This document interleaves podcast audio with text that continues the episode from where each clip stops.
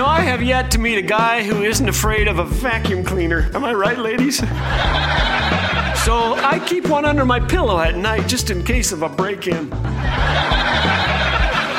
Thanks for joining us today. You're listening to Laugh Again with Phil Callaway. When I wrote a book series called The Adventures of Jake, I made our hero a timid, fearful boy whose older brother is wise and brave. In Jake and the Slippery Bank Robbers, Big Brother Jake sets up a bugging apparatus so the brothers can listen in on their parents when they're in the kitchen. We'll join the story as they eavesdrop on their worried mother.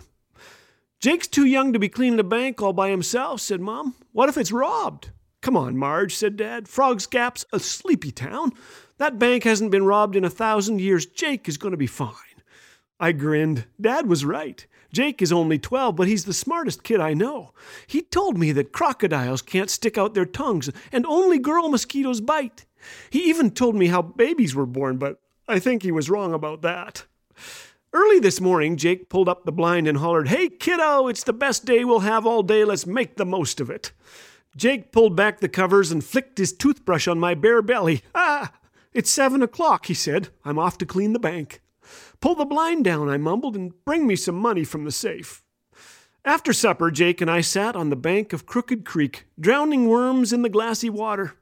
Two strangers have been sitting in a car watching me when I get to work each morning, said Jake. What do they look like? They're big and ugly, and one is as bald as a cabbage. Like Uncle Dan? It's not funny, said my brother. I'm worried. Have you told anyone? I asked. The bank manager just laughed, said I was no detective. I should stick to cleaning the place.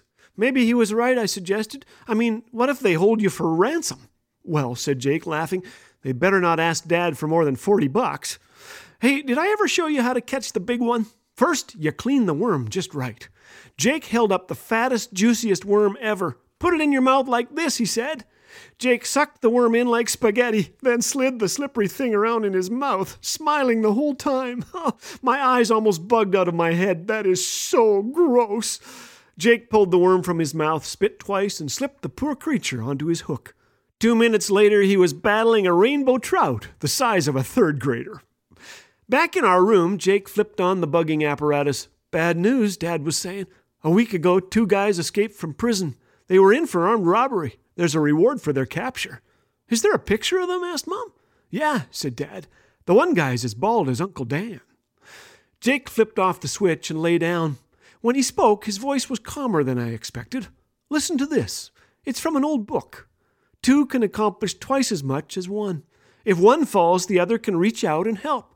But people who are alone when they fall are in trouble. What's that got to do with bank robbers? I asked. Well, I've got an idea, said Jake. How'd you like to make some money? We're going to conclude our story next time on Laugh Again.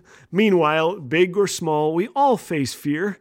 When we do, let's remember this from the thick book Jake was reading 2 Timothy 1 7.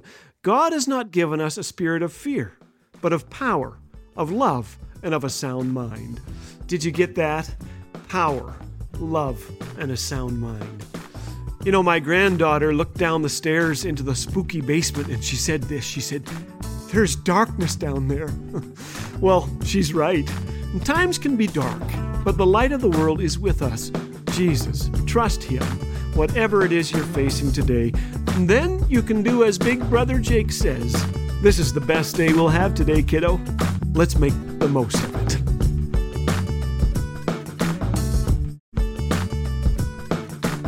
These days, there's no shortage of bad news, but here at Laugh Again, our hope is to share the good news. We want to see others laugh, think, and be encouraged in tough times with the promises of the Bible. Your generous donations help sustain and grow the reach of Laugh Again so that countless others may have their hearts refreshed with the joy of knowing Jesus. To offer a gift today or even become a monthly partner, visit laughagain.org. Laugh Again, truth bringing laughter to life.